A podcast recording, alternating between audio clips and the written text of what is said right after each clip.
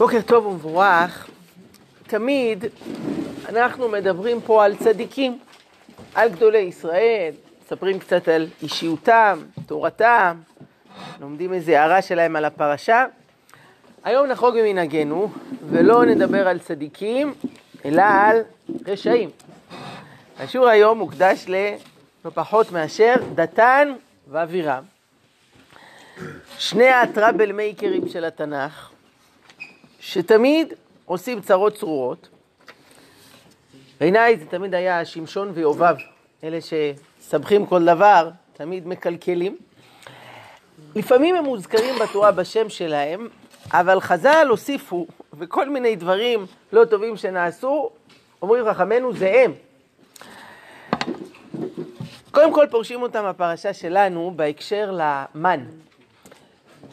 שישה ימים בשבוע יורד המן מהשמיים, וביום השביעי משה אומר אל תצאו, שבת אין מן, יש ביום השישי לחם משנה. שבת זה יום של שביתה ומנוחה. התורה מספרת על שני אנשים שיוצאים, על אנשים שיוצאים ללקוט ביום השביעי ולא מוצאים. וחז"ל אומרים, מי זה היה האנשים? זה היה דתן ואבירם, שהם שמרו מהמן של יום שישי ופיזרו אותו בלילה, כדי שבבוקר הם יצאו ללקוט וכאילו ימצאו אותו, ואז יראו לכולם, הנה, יורד נונסטופ, שבעה ימי עבודה בשבוע. ואז באו הציפורים בלילה ואכלו את כל הלחם, ובבוקר לא נשאר כלום, ומכאן המקור למנהג לחלק אה, לחם לציפורים אה, בשבת הזו. בכל אופן, זה דוגמה אחת, שהם עושים בעיות ורוצים לקלקל את מה שמשה עושה. אה, עוד לפני כן, אנחנו פוגשים אותם במצרים. סופר שם על אותם שני אנשים עיוורים שהולכים מכות, ומשה מעיר לאחד מהם, משל למה תכה רעך, מי היו השניים? אז תראו בדף, שני אנשים עיוורים, אומר רש"י, דתן ואבירם, הם שהותירו מן המן. למה תכה אף על פי שלא יקרא ונקרא רשע בהרמת יד?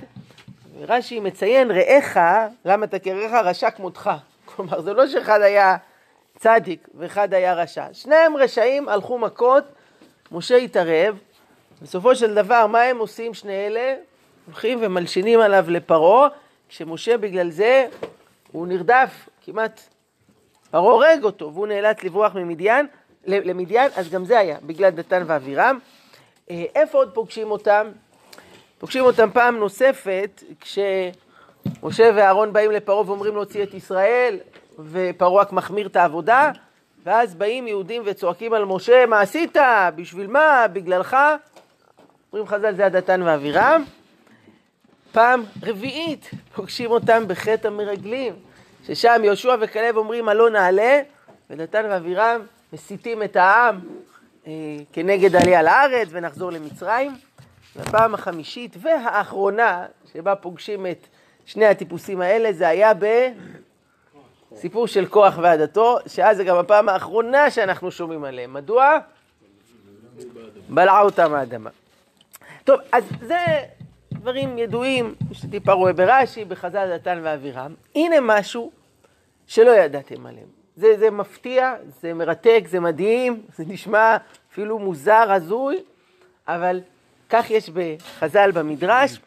והסיפור הוא כזה, תראו, נקרא בפרשה שעם ישראל יוצא ממצרים, אחרי 210 שנות עבדות, ומתקרבים לכיוון ים סוף, ואז פונה משה לבני ישראל ואומר, לא, לעשות סיבוב פרסה, לחזור בחזרה. תראו בפסוקים, וידבר השם אל משה לאמור, דבר אל בני ישראל וישובו ויחנו לפני פי החירות, בין מגדול ובין הים, לפני בעל צפון נכרות תחנו על הים. צריכים להסתובב ולחזור חזרה לכיוון מצרים. ואמר פרעה לבני ישראל, נבוכים הם בארץ, סגר עליהם המדבר. הדבר הזה יגרום לפרעה לחשוב שמה? הם מבולבלים, הווייז שלהם לא עובד, הם חוזרים בחזרה, יפלו לידיים שלי קדימה. ופרעה יוצא ורודף אחריהם. אלא מה? יש כאן דבר מוזר בפסוק. כתוב, ואמר פרעה לבני ישראל, נבוכים בין בארץ סגר עליהם המדבר. מה משונה פה? מה זאת אומרת אמר פרעה לבני ישראל? למי ששכח, בני ישראל לא במצרים. בני ישראל כבר יצאו. אין בני ישראל במצרים. היו הרבה שנים, אבל לא. מה זאת אומרת אמר פרעה לבני ישראל? איך רש"י פותר את הבעיה הזאת? אז רש"י, תסתכלו בדף, אומר לבני ישראל על בני ישראל. התורה אומרת לה, אבל הכוונה היא על. הוא נותן לזה עוד דוגמאות, וכן השם יילחם לכם, הכוונה היא עליכם. או אמרי לי אחי הוא, כן, שזה אומר אברהם לשרה שם כשיורדים למצרים, הכוונה תגידי עליי. כן, אז אומר רש"י, פרעה אמר על בני ישראל, אבל אין פה בני ישראל שאפשר לדבר עליהם. יש עוד דפים להעביר למתקרבים? תרגום יונתן בן עוזיאל אומר דבר נועז, מהפכני, מפתיע, מדהים, מזעזע, נגמרו לי כל הדימויים, אומר כך: ויאמר פרעה לדתן ולאבירם בני ישראל דמשתיירון במצרים. אומר יונתן בן עוזיאל, זה לא נכון שכל בני ישראל יצאו ממצרים, שניים נשארו, מי היו השניים? שמשון ויובב, דתן ואבירם, הם לא רצו לצאת, הם היו משת"פים של פרעה, נשארו שם ביחד איתו. לכן כשכתוב, ואמר פרעה לבני ישראל, הכוונה, הוא אמר לאותם שני בני ישראל שנשארו איתו, זה דתן ואבירם. טוב, אז, אז זה דבר אה, מדהים, הפירוש הזה. רק מה, מה קשה? מה קשה בפירוש הזה? או, אם, אם הם נשארו שם עם פרעה, איך אחרי זה אנחנו מוצאים אותם עם בני ישראל במדבר, והם יהיו בדת קורח, הרי נו עם פרעה, אז שיצבעו עם פרעה בים סוף, מה, איך, איך הם הגיעו להמשך הסיפור? זה נראה מאוד מאוד קשה. אז כדי לענות על השאלה הזאת, בואו תראו דבר נוסף שקורה בקריאת ים סוף. יש פה בהמשך הדף את התיאור של האירוע המדהים הזה, ויית משה את ידו על הים, ויולך השם את הים ברוח קדים עזה כל הלילה, ויבקעו המים. ויבואו בני ישראל בתוך הים ביבשה, והמים להם חומה מימינם ומשמאלם. מה כתוב פה? זה הנס הגדול, שבני ישראל נכנסים בתוך הים, הופך ליבשה, חומה של מים מימין ומשמאל, והם חוצים את הים. מה קורה אחרי זה? מגיעים המצרים, ואז המצרים נכנסים לתוך הים. וירדפו מצרים ויבואו אחריהם כל סוס פרעה, רכבו ופרשיו אל תוך הים. ויהי באשמור את הבוקר, וישקף השם על מחנה מצרים, ויעמו את מחנה מצרים. והמצרים שמה מסתבכים בתוך הים, ולהשלמת המהלך, ויאמר השם אל משה, נטה את ידך לים, וישובו המים על מצרים. מה עושה משה? נוטה את ידו, ומה קורה? המים מכסים, וינער השם את מצרים בתוך הים, וישובו המים, ויכסו את הרכב ואת הפרשים, לא נשאר בהם עד אחד, the end. בני ישראל עברו, המצרים טבעו. לכאורה נגמר הסיפור, נכון? תראו מה כתוב בפסוק הבא. ובני ישראל הלכו ביבשה בתוך הים, והמים להם חומה מימינם ומשמאלם. מה זה הפסוק הזה? הפסוק הזה כבר היה קודם, נכון? אמרנו שבני ישראל הלכו ביבשה בתוך הים, והמים חומה, אבל זה כבר נגמר, אנחנו עברנו, נקסט. כבר המצרים עברו אפילו וטבעו. מה זה הפסוק הזה? אם תדקדקו, תראו שיש טיפה הבדל בינו לבין הפסוק הקודם. מה, מה ההבדל? שניהם מודגשים בשחור בדף. יש פה שני הבדלים. הבדל אחד, קשה להחמיץ אותו, והפסוק הראשון כתוב, ויבואו בני ישראל בתוך הים ביבשה. הפסוק השני כתוב ביבשה בתוך הים. טוב, זה לא יכול להיות סתם דבר כזה, יש פה איזה הבדל, יש פה איזה פשר לעניין. הבדל שני זה המילה חומה. שאם תשימו לב, בפעם הראשונה היא כתובה עם ו', בפעם השנייה כתובה בלי ו'. מה זה? יודעים, בתורה אין מקרה הכל מדויק, הכל עד הפרט האחרון. יש הסבר אחד, יפהפה, של הגאון מווילנה, שאומר את הדבר הבא. הוא אומר, בקריאת ים סוף היה שתי קבוצות בעם ישראל. היה את הצדיקים המאמינים, שהם הלכו באמונה, במסירות, אחרי השם, אחרי משה, והם נכנסו למים עוד לפני שנקרא הים. זה הסיפור המפורסם על נחשון, ובני ישראל שנכנסים והמים מגיעים עד הברכיים ועד המותניים ועד הצוואר, ואז הגיעו מים עד נפש ונקרא הים. זה אומר הגר"א, מה שכתוב בפסוק הראשון, ועבור בני ישראל בתוך הים ביבשה. כלומר, כשהם נכנסו, זה עדיין היה ים. ים. אחרי זה זה הפך ליבשה, והמים היו להם חומה מימינם ומשמאלם. בסוף, אומר הגר"א, הזדנבו אלה שלא היו הכי צדיקים, לא היו הכי מאמינים, הם היו מוכנים להיכנס רק מתי שמה? שכבר יודעים, יש יבשה, כן? וזה הפסוק השני, והיו בני ישראל ביבשה בתוך הים, כשכבר יודעים שיש יבשה בתוך הים, ולכן שם כתוב חומה בלי ו'. חומה בלי ו', איזה מילה זה מזכיר לכם? חמא, כן, חז"ל אומרים, נתמלא הים עליהם חמא. אה, עכשיו נזכרתם? כשאתם רואים שהכל מסתדר אתם אה, מצטרפים? טוב, זה הסבר של הגר"א, שבעצם הוא מתרץ פה את הסתירה בין שני הפסוקים, מסביר את החמאה, חומה, בתוך הים, היבשה. עדיין לא אומר מילה על דתן ואבירם הסיפור הזה. והבאתי את זה ככה כבונוס. אני רוצה לחזור לדתן ואבירם ולהסביר איך הם משתלבים בסיפור ואיך זה נותן תשובה אחרת לכל הסתירות שאמרנו פה. את ההסבר הזה אני אביא בשם מהרי"ל דיסקין, שזה הרב אה, יהושע אה, אריה משה לייב דיסקין, אה, נפטר לפני 122 שנה. נגיד עליו מילה, הוא היה רב פוסק מרבני ירושלים, גאון, צדיק, כונה הרב מבריסק, הוא הגיע מרוסיה, הוא היה שם רב בכמה מקומות, והיה לו הנהגה מאוד תקיפה. ולא תמיד זה הסתדר, הוא עבר מפה לשם, כיהן בכמה ערים. בתחנה האחרונה זה היה בריסק, ששם קרה מקרה של אדם שלא רצה לתת גט לאשתו, סרבן גט, ובסוף הוא הסכים תמורת זה שהיא תשלם לו סכום עתק של כסף. והוא היה מוכן שהיא תפקיד את הכסף אצל הרב, הוא ייתן את הגט ואז הוא יקבל את הכסף. וכך עשו, הפקיד את הכסף, הוא נתן את הגט, ואז הלכה הרבנית, אשתו של הרב המהריל מבריסק, והחזירה לאישה את הכסף. היא אמרה, זה סחטן, זה לא הוגן, לא, אה, החזירה את הכסף. אותו בן אדם הלך ותבע את הרב למשפט על הונאה, על רמאות, והיה משפט קשה, שבסוף הרב זוכה, אבל אותו אחד היה לו קשרים, הוא היה מהמשכילים, הפעיל לי קשרים, והפילו על המרעיל אה, אשמה אחרת, שהוא מסייע למחתרת הפולנית, אה, וסיפורים. אבל היה חשש שישלחו אותו לסיביר לעבודת פרך, ומי שהולך לשם לא חוזר. היה איזה שבוע עד המשפט והצליחו אה, להפעיל, לשחד, והבריחו אותו משם, והוא והמשפחה שלו מהר נמלטים לארץ ישראל. הוא מגיע לצפת, ואחרי זה בירושלים. היה רב בירושלים, אה, אשתו נפטרה, והוא התחתן עם אישה אחרת שהייתה אלמנה מאוד עשירה, והיה להם הרבה כסף, הוא הולך ובונה את בית היתומים אה, דיסקין בירושלים. באותם הימים זה היה ממש נצרך.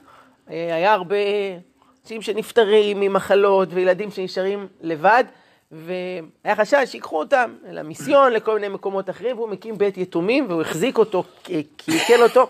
היום כבר לא מצוי המוסד הזה של בית יתומים. היום ילדים שאין להם הורים, מוצאים להם אה, משפחות שיאמצו אותם, אבל, אבל פעם, לא שהם ילכו לרחוב, או שילכו לגורמים זרים, והוא הציל אותם. הוא הקים ישיבה בירושלים, אוהל משה, תלמיד חכם וצדיק גדול. הוא נפטר במוצאי שבת, כ"ט טבת, לפני שבועיים ו-122 שנה, וכידוע בירושלים יש מנהג שגם מי שנפטר אה, באישה מאוחרת, נפטר בלילה, לא מלינים את המת בירושלים. ורב העיר, רב שמואל סלן פסק, להשאיר אותו למחר בבוקר, כי ידעו בלוויה יגיעו המונים, יהיה חשש לצפיפות, להסתכנות, הלינו אותו בירושלים אה, באופן יוצא דופן ביותר, כדי שיוכלו להשתתף בבטיחות בהלוויה שלו. טוב, כל זה היה קצת על המהרי"ל דיסקין, שבשמו אני רוצה להגיד את הדבר הבא. הוא מביא איזה מדרש עלום. מחפשים, מחפשים, לא מוצאים את המקור, אבל היה לו איזשהו מדרש שאומר, סקופ, יציאה, קריאת ים סוף, כך אומר אותו מדרש, קרתה פעמיים. פעם אחת היא קרתה לכל עם ישראל, ופעם שנייה היא קרתה לדתן ולאבירם. פעם אחת קרתה לכל ישראל, שנמלטים ממצרים ומגיעים אל הים והים נקרע. ואז נכנסים המצרים, ועומדים שם מהצד דתן ואבירם, ורואים שהמצרים פה טובעים בים ועם ישראל עוברים, ובאותו רגע שני הטיפוסים המפוקפקים האלה, מה קורה להם? נכנס בהם איזה ערעור תשובה, ואומרים באמת לא היינו בסדר, שאנחנו היינו עם פרעה, אנחנו יהודים, אנחנו עם עם ישראל, אנחנו רוצים להצטרף לעם ישראל. אבל יש בעיה, מה הבעיה? עם ישראל כבר עבר את ים סוף, המצרים טבעו הם בצד השני. אומר המדרש, היה קריאת ים סוף נוספת בשביל אותם שני אנשים שעברו אה, את הים אל הצד השני והצטרפו אל עם ישראל. וזה עונה לשאלה, איך יכול להיות, אם הם היו עם פרעה, איך אחרי זה אנחנו מוצאים אותם עם ישראל במצרים? תשובה, היה להם קריאת ים סוף פרטית והם הצטרפו אל עם ישראל. כל הדבר הזה, הוא נכנס בתוך הפסוקים שתיארנו קודם את הסתירה ביניהם. כתוב פה פעמיים ועברו בני ישראל, נכון? אז פעם ראשונה, על מי מדובר? על כל עם ישראל. ושם נאמר, בתוך הים ביבשה והמים להם חומה. זה המעבר הראשון, שבני ישראל נכנסים אל תוך הים, שהופך ליבשה, והמים להם חומה. פעם שנייה, אומר המדרש, זה ועברו בני ישראל ביבשה בתוך הים. כלומר, רק אחרי שכבר נהיה יבשה בתוך הים, פתאום מהם נפל להם האסימון ואמרו לא, אנחנו לא עם המצרים, אנחנו עם היהודים, ואז נקרא להם הים באופן פרטי, וכאן כתוב חומה בלי ו', למה? כי היה מתמלא חמאה, לא היה לו ברירה, כנראה קיבל איזה הוראה משמיים להיקרא, אבל הוא אומר, אה, סליחה, מה, בשביל שני אלה? שמשון ויובב, דתן ואבירם, להם אני נקרא? לא היה לו ברירה, התמלא חמאה, אבל הוא פתח, והם עברו אל, ה, אה, אל הצד השני. ובהמשך הדרך אנחנו פוגשים אותם לא בנסיבות משמחות, כלומר שני אלה שהיה להם איזה ערעור תשובה, בסופו של דבר מה נגלה עליהם? שחזרו לסורה ושוב נהיו העושה צרות אה, של התנ"ך. ועדיין הם זכו פה לקריאת ים סוף פרטית. למה? איך אפשר להבין דבר כזה? אז המריל דיסקין אומר את הדבר הבא, יש עוד פרט אחד על התנ"ך ואבירם שלא אמרנו עד עכשיו, והוא שכשהם היו במצרים, היה להם תפקיד מסוים.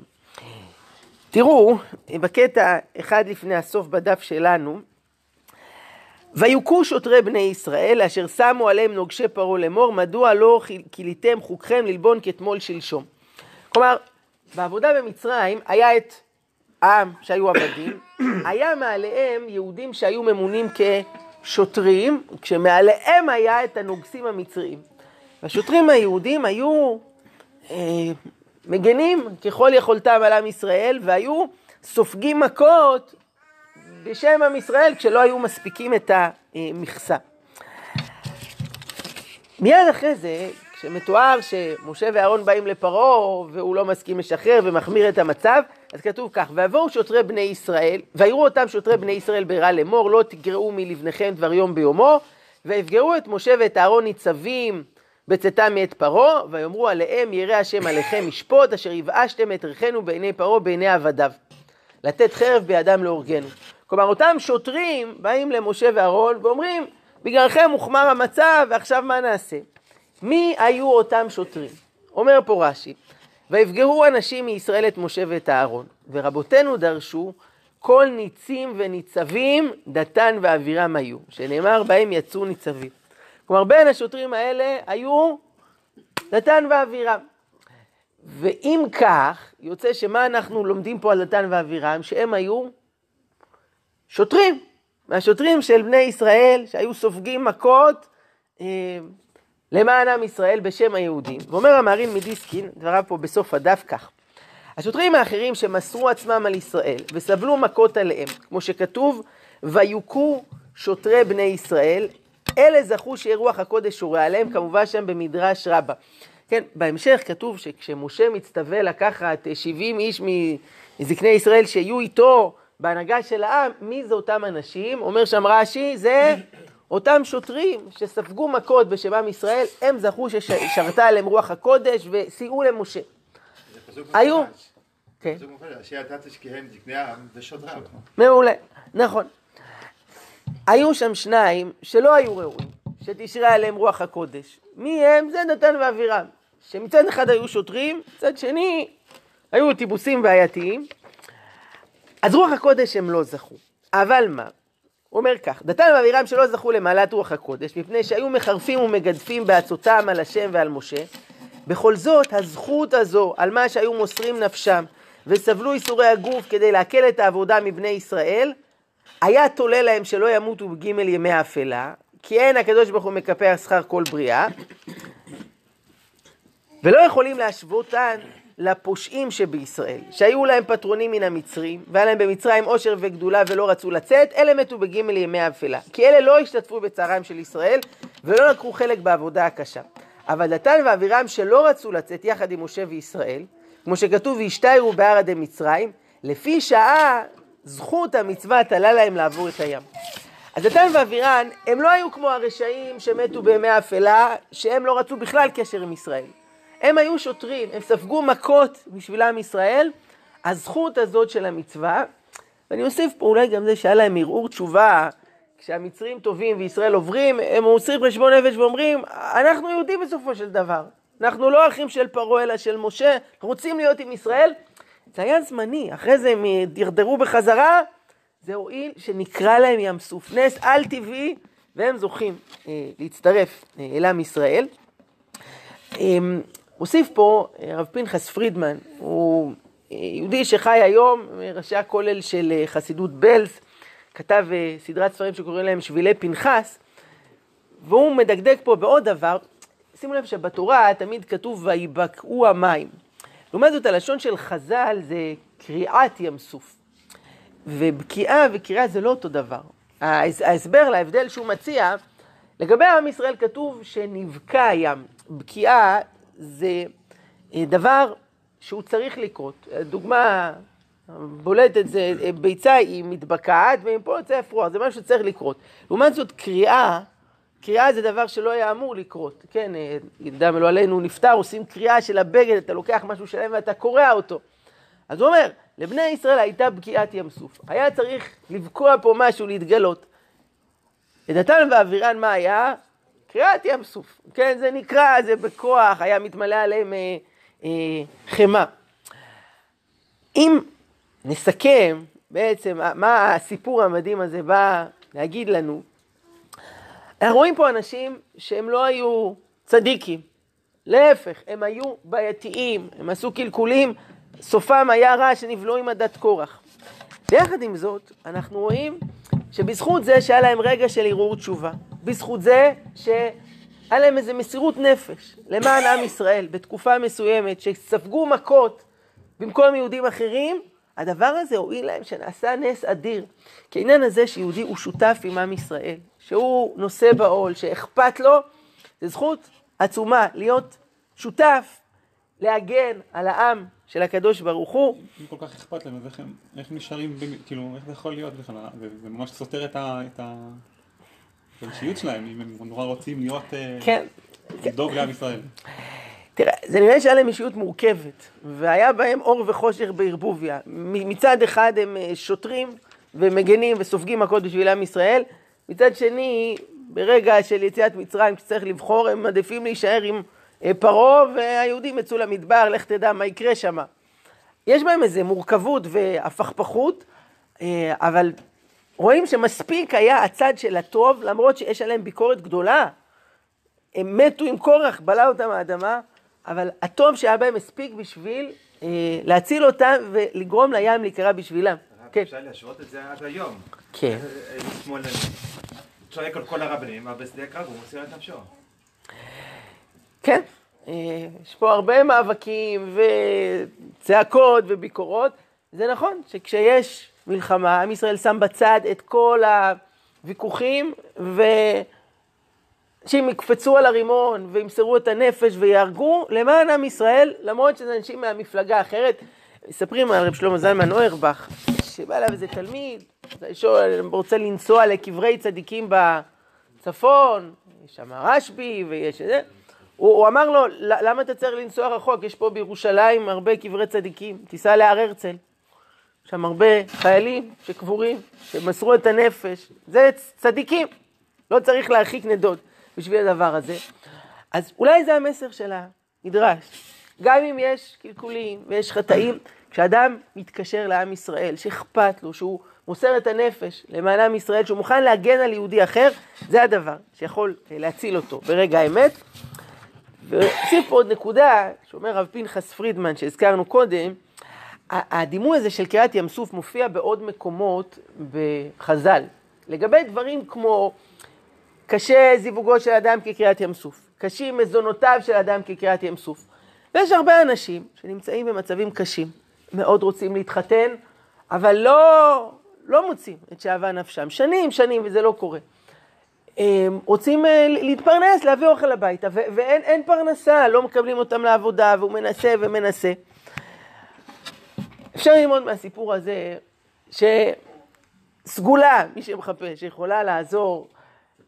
לא חייב להיות צדיק הדור בשביל שיקרה איזה שינוי. אבל אם ראינו שים סוף נקרא בשביל שני אנשים מפוקפקים, בעייתיים, אבל שחיברו את עצמם לעם ישראל, כשיהודי מחבר את עצמו לעם ישראל, כשיהודי אכפת לו, עושה למען יהודי אחר, מתפלל על חברו, זה יכול להועיל שיקרא לו הים, שימצא את זיווגו, שימצא פרנסה, שיסתדרו העניינים. אז זה עוד מסר נוסף מהסיפור המופלא הזה על דתן ואבירם, שני הטיפוסים הבעייתיים, ועדיין יהודים התחברו עם עם ישראל וים שלם נקרא בגללם. ששבת שלום ומבורך. תודה שהייתם פה איתנו. יש עוד הרבה אנשים ששומעים אותנו אה, בהקלטה, מי שרוצה להעביר לחברים את הקישור שישמעו, אז אה, יוכל לקבל. שיהיה בוקר טוב ושבת שלום.